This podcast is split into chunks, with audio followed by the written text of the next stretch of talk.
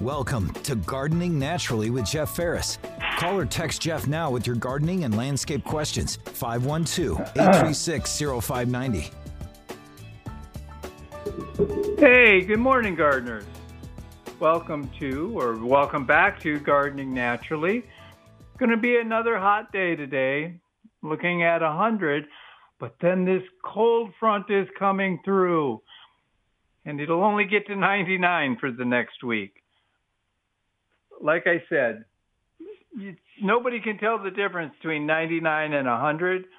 But psychologically, when the weather report had, what did we have, 10 days in a row of 100 degree, 105, 108 degree temperatures? 99 is a refreshing cold front. So maybe we can get some uh, some relaxation out there. Maybe we can get our plants to do a little better? Let's go to the phone. This is JJ. JJ, what can I help you with?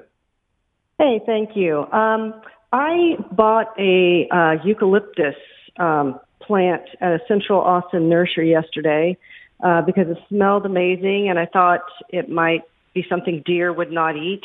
Uh, but when I got home to read a, little bit more about it, I uh, read some not so great things, so I wanted to get your opinion on whether it would be a good thing to put um, outside a home here in, in in Austin. I read that the bark is kind of prone to is very flammable and can catch can catch on fire. I I read I was surprised to read that this little bush can grow up to a 30 to 40 foot tall tree. Um, and it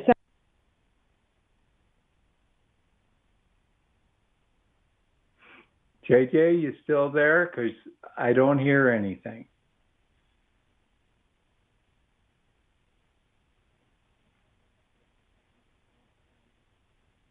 JJ, I'm going to assume you can hear me, and I'm going to answer this question hopefully for lots of folks. First off, it's really unlikely that you're going to have a eucalyptus grow to its 30 foot height in central Texas. We are not conducive soil wise, and we're not really good uh, temperature wise and rain and all kinds of things that are going to limit the size of that plant. Number two, um, fire wise is an important thing to take into account when planting plants. Some plants will just burst into flame. That sounds silly, but that's what we're talking about. If you ever see the cedars go up, those things can explode. Some plants are very resistant to fire. A fig is a really good choice for a large plant as a barrier. It takes a lot to get a fig to catch fire. So it can protect you if that should happen around your home. If you have this eucalyptus, keeping it in a container where you can control the soil and the moisture, where you can move the container around, uh, you can uh, have a beautiful plant. You're right, they smell great, but I don't think you need to worry about them being the super duper 30 foot tall bushes. That's not going to happen in this area.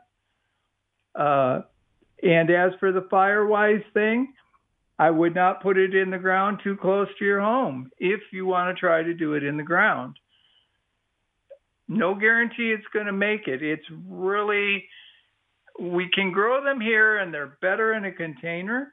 And you can let them get fairly big by putting them in a fairly large container. That's the only thing I can recommend for you. It's what we have to deal with. I really am. I'm really glad that you look to see about the Firewise information because um, this kind of weather, we're going to see it more and more often, and there's going to be a lot of fuel for fire. So the last thing you want is something that burns really easily real close to your home. JJ, I don't know how much of that you got. Um, I hope you heard it. Let's go to the phone. This is Lamar. Lamar, what can I help you with? Uh, back in mid to uh, late April, I purchased some yellow straight neck squash uh, in four inch starter pots from a local nursery. Uh, underground, they've been watered on a regular basis and also fed on a regular basis. When I say regular, they're being fed uh, about every three weeks or so. Uh, watering is every two to three days, depending upon the temperature. I've had numerous, numerous blooms, but that's as far as I get. Now, I did get one fruit, uh, got about two inches long, and then it just died. What can I do? Is there anything I can do? Okay, the first flowers you'll get on a squash will be male. We kind of think that it's an effort to attract pollinators, to let pollinators know that, hey, flowers over here. You will get a bunch of male flowers. When ready, the plant will start producing female flowers with fruit on them it sounds like the one fruit you got wound up getting blossom end rot. Starts to grow and then it rots from the end and it falls off. Not unusual, not critical for the plant. You should start seeing more and more female flowers. But I have to tell you, you may not get many of those because of the heat even though yellow straight squash does well here, you can really have a good crop. It doesn't like the heat that it's in. It would be something in the fall or the spring that would produce much better. Don't change anything you're doing. It is still possible that it will produce fruit for you and you'll have a crop. But don't be surprised. It always starts out first with a whole bunch of male flowers, and then it'll start producing female flowers with fruit. Uh, the the heat is killing everybody this year. It got hot, super hot, super fast, from decent weather to oh my gosh, you know, the asphalt's melting weather. The plants are having a hard time adjusting to that. And I don't know if uh, I don't know if you will get anything. You can be patient and see what happens. If you don't, you can always get a new start in September and put it out and get a crop later in the year. Okay, all right. Now the exposure I have, it does get morning sun it's still in a little bit of full sun right now as we speak. However, in about an hour or so, it's going to be in a partially shaded, partially shade to full shade environment. Well, you're giving it a break from the heat that way. So right. that is good. That's not a bad thing, but we are still physically that hot. It's not just the sun that produces the heat, the air temperature is very high too, and that can be hard on the squash. Okay. All right. Well, patience isn't necessarily my virtue, but I will try my best. You would you would run the best nursery in the world if you could bottle patience and sell it to gardeners. But I haven't found anybody who does that yet. Jeff, thank you a lot for taking my call, sir. Thanks for the call, Lamar. Um, Tom, I see you there. Can you hang on? I need to take a break. I'll be right back. This is Gardening Naturally on News Radio KLBJ with host Jeff Ferris. Jeff is ready for your calls or text messages at 512 836 0590. Hey, welcome back, everybody. Let's go to the phone. This is Tom. Tom, what can I help you with? Good morning. Good morning. I've got uh, two questions. Both are really tree grooming questions. Uh, I had redbud that died in the freeze. Uh, ordered a new one, and it's more of a looks like a bush than a tree. To get that looking into a tree, do I need to cut all the other uh, growth off and try to pick the biggest one, or have multiple uh, trunks? Uh, what do you recommend on that? A redbud is considered a tree, but it's more of a multi-trunk. Um, you will have trouble finding redbuds that have been trimmed up to be a single trunk. Can be done, but it's kind of hard on the tree. It should be a multi trunk. Now you can trim up on the trunks to make a canopy and to have a clear view of the multi trunks underneath it, but it isn't really intended to be a single trunk tree. Okay, because the ones, the two that were there uh, before were single trunk uh, that died out. Uh, so, okay, all right. Uh, second question has to do. It's actually my neighbor's oak, but um, I, I, to me it doesn't look right. He had a oak that in this last uh, freeze, uh, they pretty much whacked the top off, and at about five feet, cut the the uh, the trunk and left it there, and now growth's coming out, and all all places. Is that something you could uh, say trim up to the top and and just have the uh, branches that are pointing up to to try to develop a a new tree from that? Yes and no. It depends on the health of the tree. Most of the folks who got tagged, whose trees got tagged in the super freeze, their trees did exactly what you're talking about. Some of them tried to trim off the branches that it didn't want, tried to reshape the tree, tried to get it to come back. Some people were successful or sort of successful. They still have a tree, but it is a very weakened tree. Um, that there's no guarantee that it will come back or be a good looking tree and do what you want it to do, etc. He he really should probably contact a good arborist because they're going to tell you how that's going to do. I had one just like that. I had an arborist come out because we were going to remove another tree, and he went, "You need to take that one down too." And it had lots of green leaves on it. It had lots of branches on it but the way they were growing and how it was affected, it was never going to be a good looking tree again. Hmm. Okay. All right. Uh, it's his tree to do what whatever, but I just thought I'd. Um, I was just curious about it if that was something you could, you know, rebuild that tree, so to speak.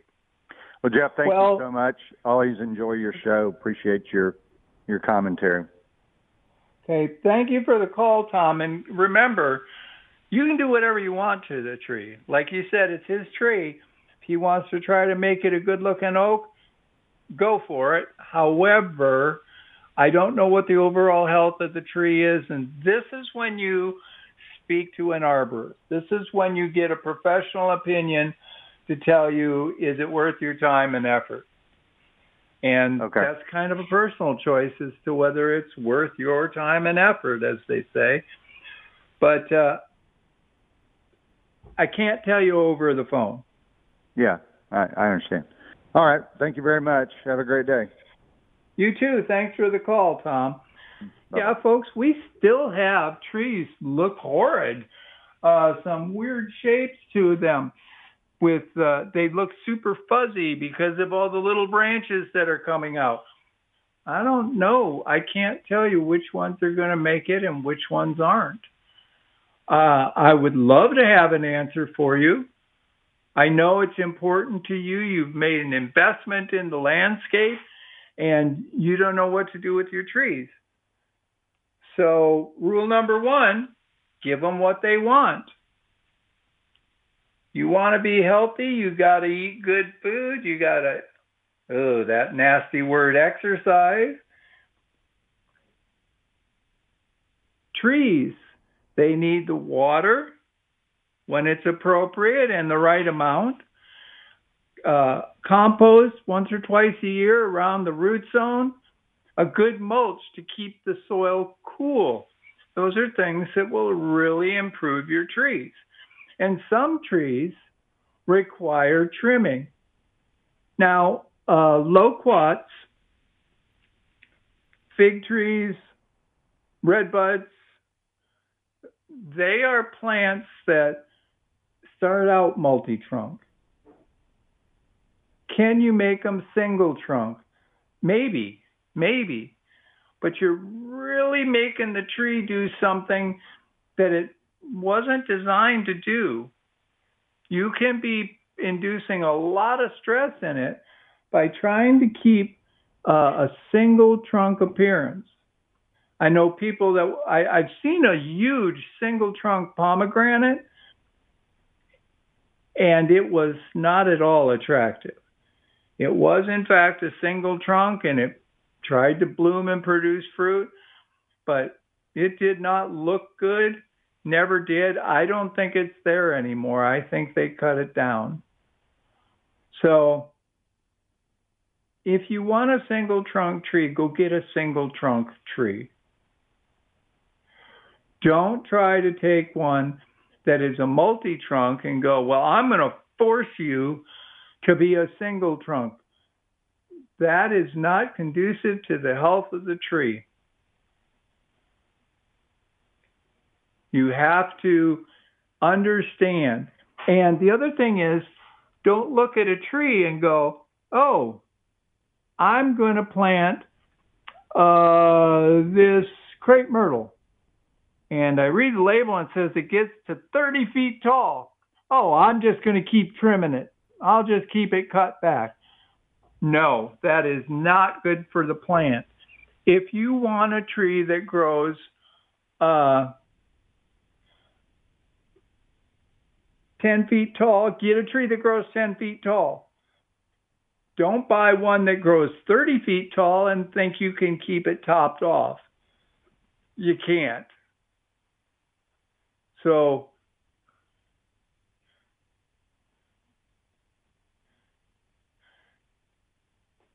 plant what will grow in the space you need.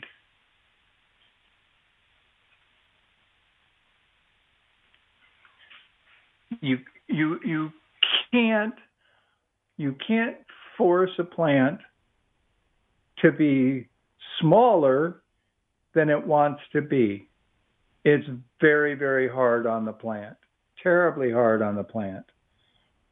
So if you want a single trunk tree, find a single trunk tree. If you want um, an eight foot tall tree, find trees that only grow to eight foot tall. Folks, this is gardening naturally. We're coming up to the bottom of the hour. I need to break for the news. I'll catch you all on the other side. This is Gardening Naturally on News Radio KLBJ with host Jeff Ferris. Jeff is ready for your calls or text messages at 512 836 0590. Welcome back, everybody. Um, dealing with the heat is really starting to wear on people. And uh, you know, you can't blame them. This temperature has been pretty brutal. I can't imagine having an outdoor occupation in this weather. So uh, give people a break. Okay, it it is hot and terrible. Now imagine how uncomfortable you will be outside in this weather. So are your plants. It is it is hard to imagine spending all day, you can't move, you have to hope on rain, which we don't get. We don't have a best of breeze, and you're stuck in the blazing sun all of your life. So these plants take a beating and their performance will change from one to the other.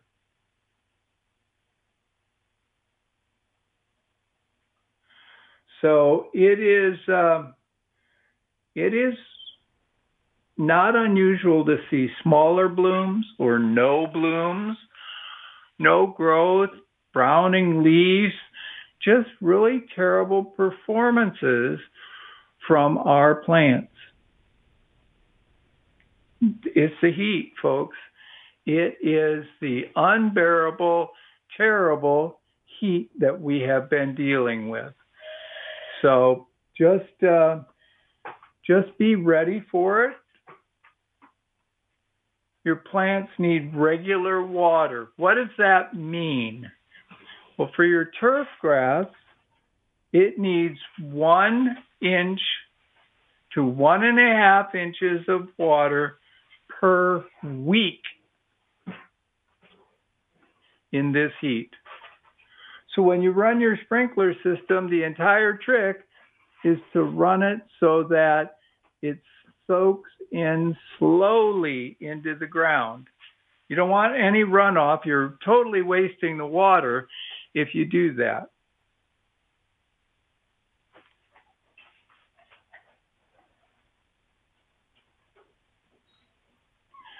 Now,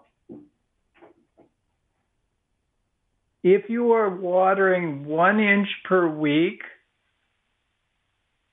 in your veggie garden, rose bed, flower beds, that's probably going to be enough. The goal is to build up that soil so it can really hold water properly. So make sure that you are adding organic matter, that you are using products like Medina Soil Activator, that you're putting down molasses or compost tea, all the things that help build up the soil. The better the soil,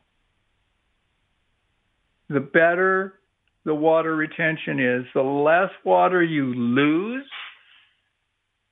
and the better your plants will be. You know, a simple trick let your lawn grow taller than normal. I'm not talking letting it grow to 12 inches tall, but St. Augustine grass, let it get to four inches tall before you mow it. The longer grass will shade the soil to keep the temperature down. The longer grass means deeper roots. The deeper the roots, the cooler the soil is underneath that. Use these tricks to help your plants get through what we have here. And that is, we're having a really tough winter.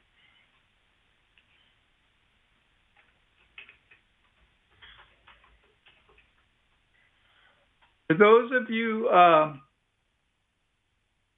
who are getting uh, looking to get your trees pruned, like your oak trees, if they need it, there's a reason for an arborist. They know how to do this. They know how to make your trees look good. So do what you can do what you can uh, to keep that tree as happy as possible.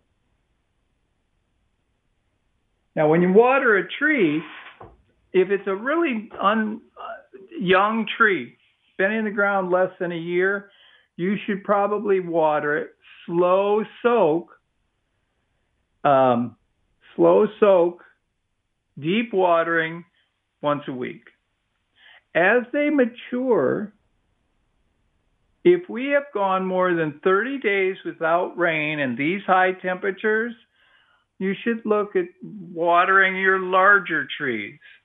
Try to water along the drip zone. You don't have to fully encircle the tree. That would be great if you could. But if you apply water to only one side of the tree, guess what? The whole tree gets it. A root on the far right is not responsible for the growth on the branches on the far right of the tree. The whole tree can do this. Take up that water. So you want to water a well established tree in this kind of temperature at least once every 30 days. Hopefully, we get rain at least once in that 30 day time period. No guarantee. No guarantee.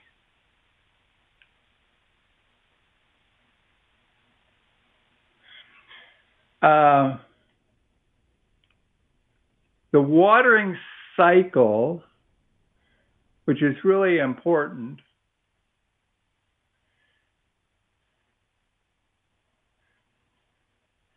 is that you want the deeper the water goes into the soil, the longer the roots will be on the plant.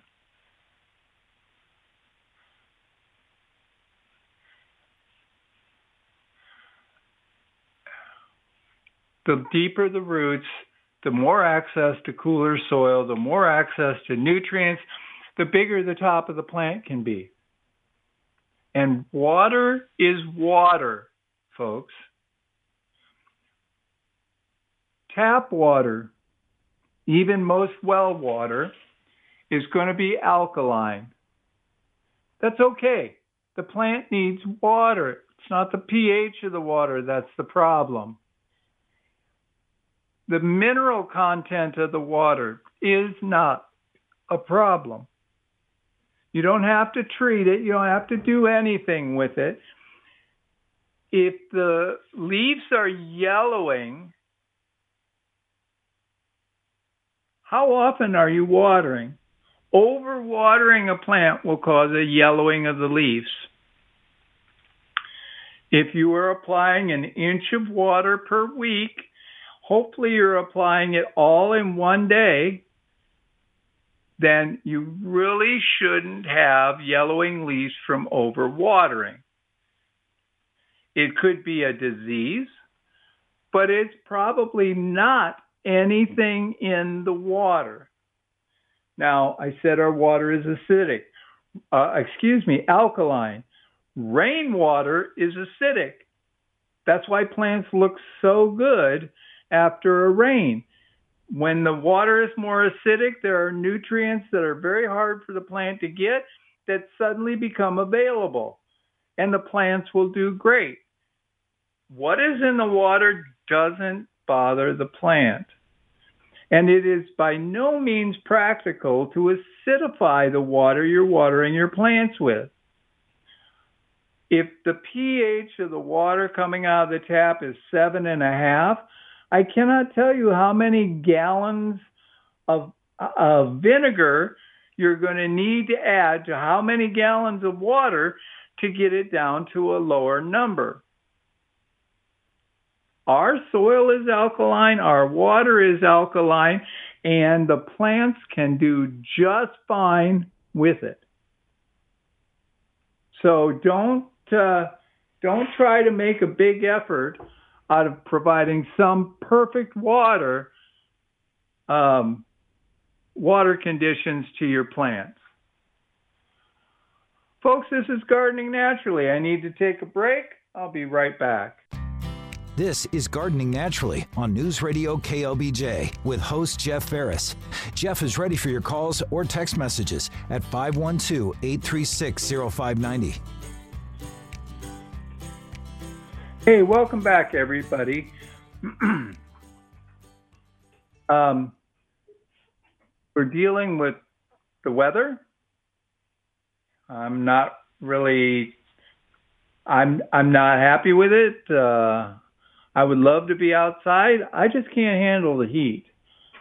So it's early morning or late in the day where you'll see me outside. Try to get the work done during the coolest weather. During the heat of the day, sorry, I'm sitting in front of a fan. I, I am not going to melt if I can at all help it.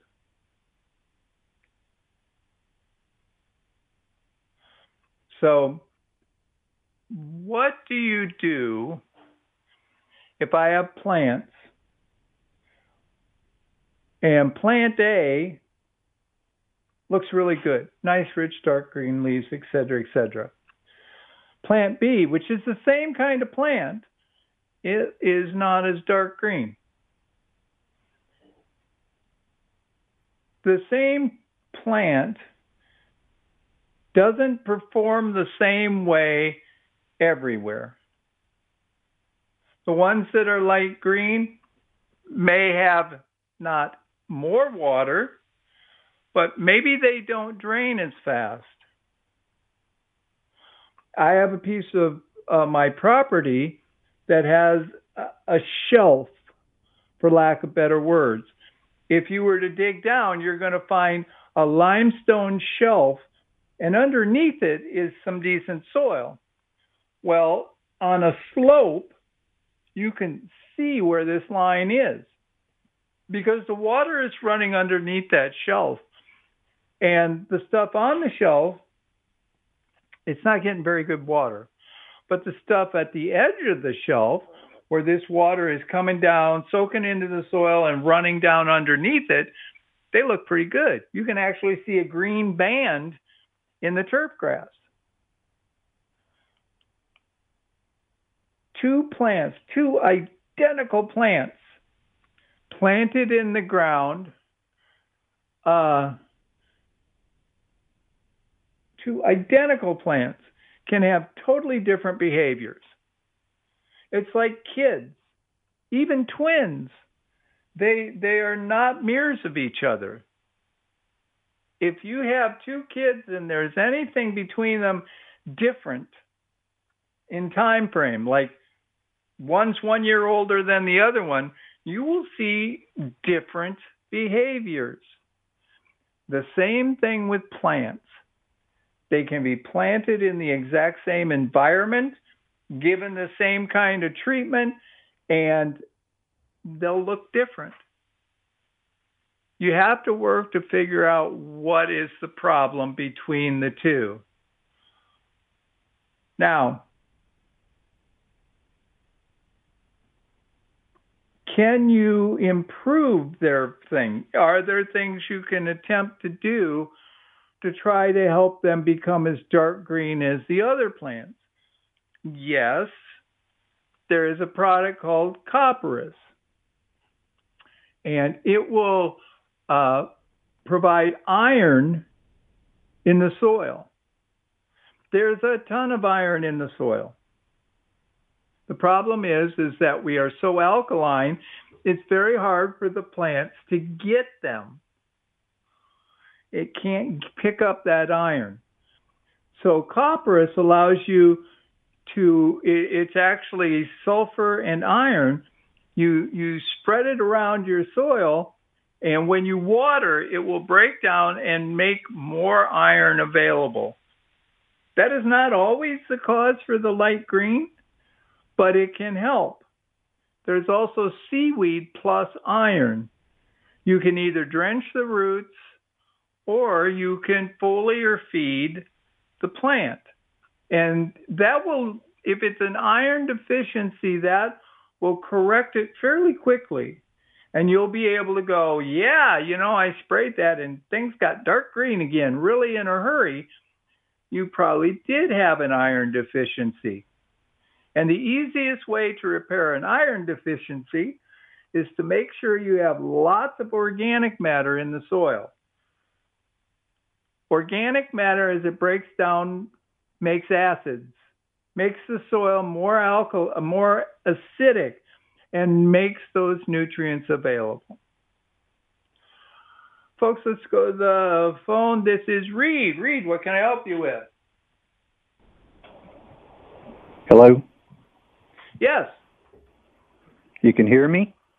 Yes. Good. It's it's Wade. It's not Reed. But anyway, that's okay. Sorry. Um, I was uh, listening to your show about cloning the uh, the some branches off a tomato plant. Does the cut that you make expose the main stalk to any disease or insects? Um, technically speaking, any wound on a plant exposes it to disease and insects. Okay. However, clean tool, clean sharp cut, and it'll be okay. I mean, the wind blows and breaks branches on your tomatoes and things like that, and Right. they can continue going on. But if you're going to clone it, clean tool, um, nice, sharp, clean cut, and you should be fine. Okay, because I've uh, I've procrastinated in putting uh, some plants in a bucket, and it's in a, you know five gallon bucket. So I'm kind of gearing up for the possibly the fall to get some cherry tomatoes in the fall. Well, this Um, is one way to do it. If you already have the plants and you need more of them, cloning is one of the easiest ways to get a good plant to uh, produce even longer. Good deal. Thanks for the info, uh, and uh, I enjoy your show. Well, thanks for the call. I do appreciate it. Um, cloning your tomatoes is super easy, folks. If you've got one that has been particularly productive for you, clone that one. Six to eight inch cutting, cut off a branch, clean cut, clean tools, and stick it in some really lightweight potting mix. Keep it moist, and it will make new roots for you. No rooting hormone needed. If you happen to have some, it can help, but you don't need it. And before long, you'll have yourself a new tomato start. And looking at the calendar, you will probably have a pretty decent sized tomato to go in the ground. Oh, probably mid August. And it can start setting more and more and more roots. And in the fall, when the temperatures drop down, you'll have a very productive plant and uh, get to have another season of that particular tomato. You can clone a lot of plants. Tomatoes just happen to be super, super easy to do. They really lo- lean themselves towards that. But you can do the same technique with a rose branch, rosemary, some trees you can clone that way. Mulberries, you can cut a branch and start it that way and get a mulberry tree. So play around, try it, see what happens. You've got nothing to lose and everything to gain by having a brand new plant that is producing for you again. Folks, this is Gardening Naturally. Um, coming up on the top of the hour to break for the news and the end of the show. So uh, I will talk to you all again tomorrow at 8 a.m.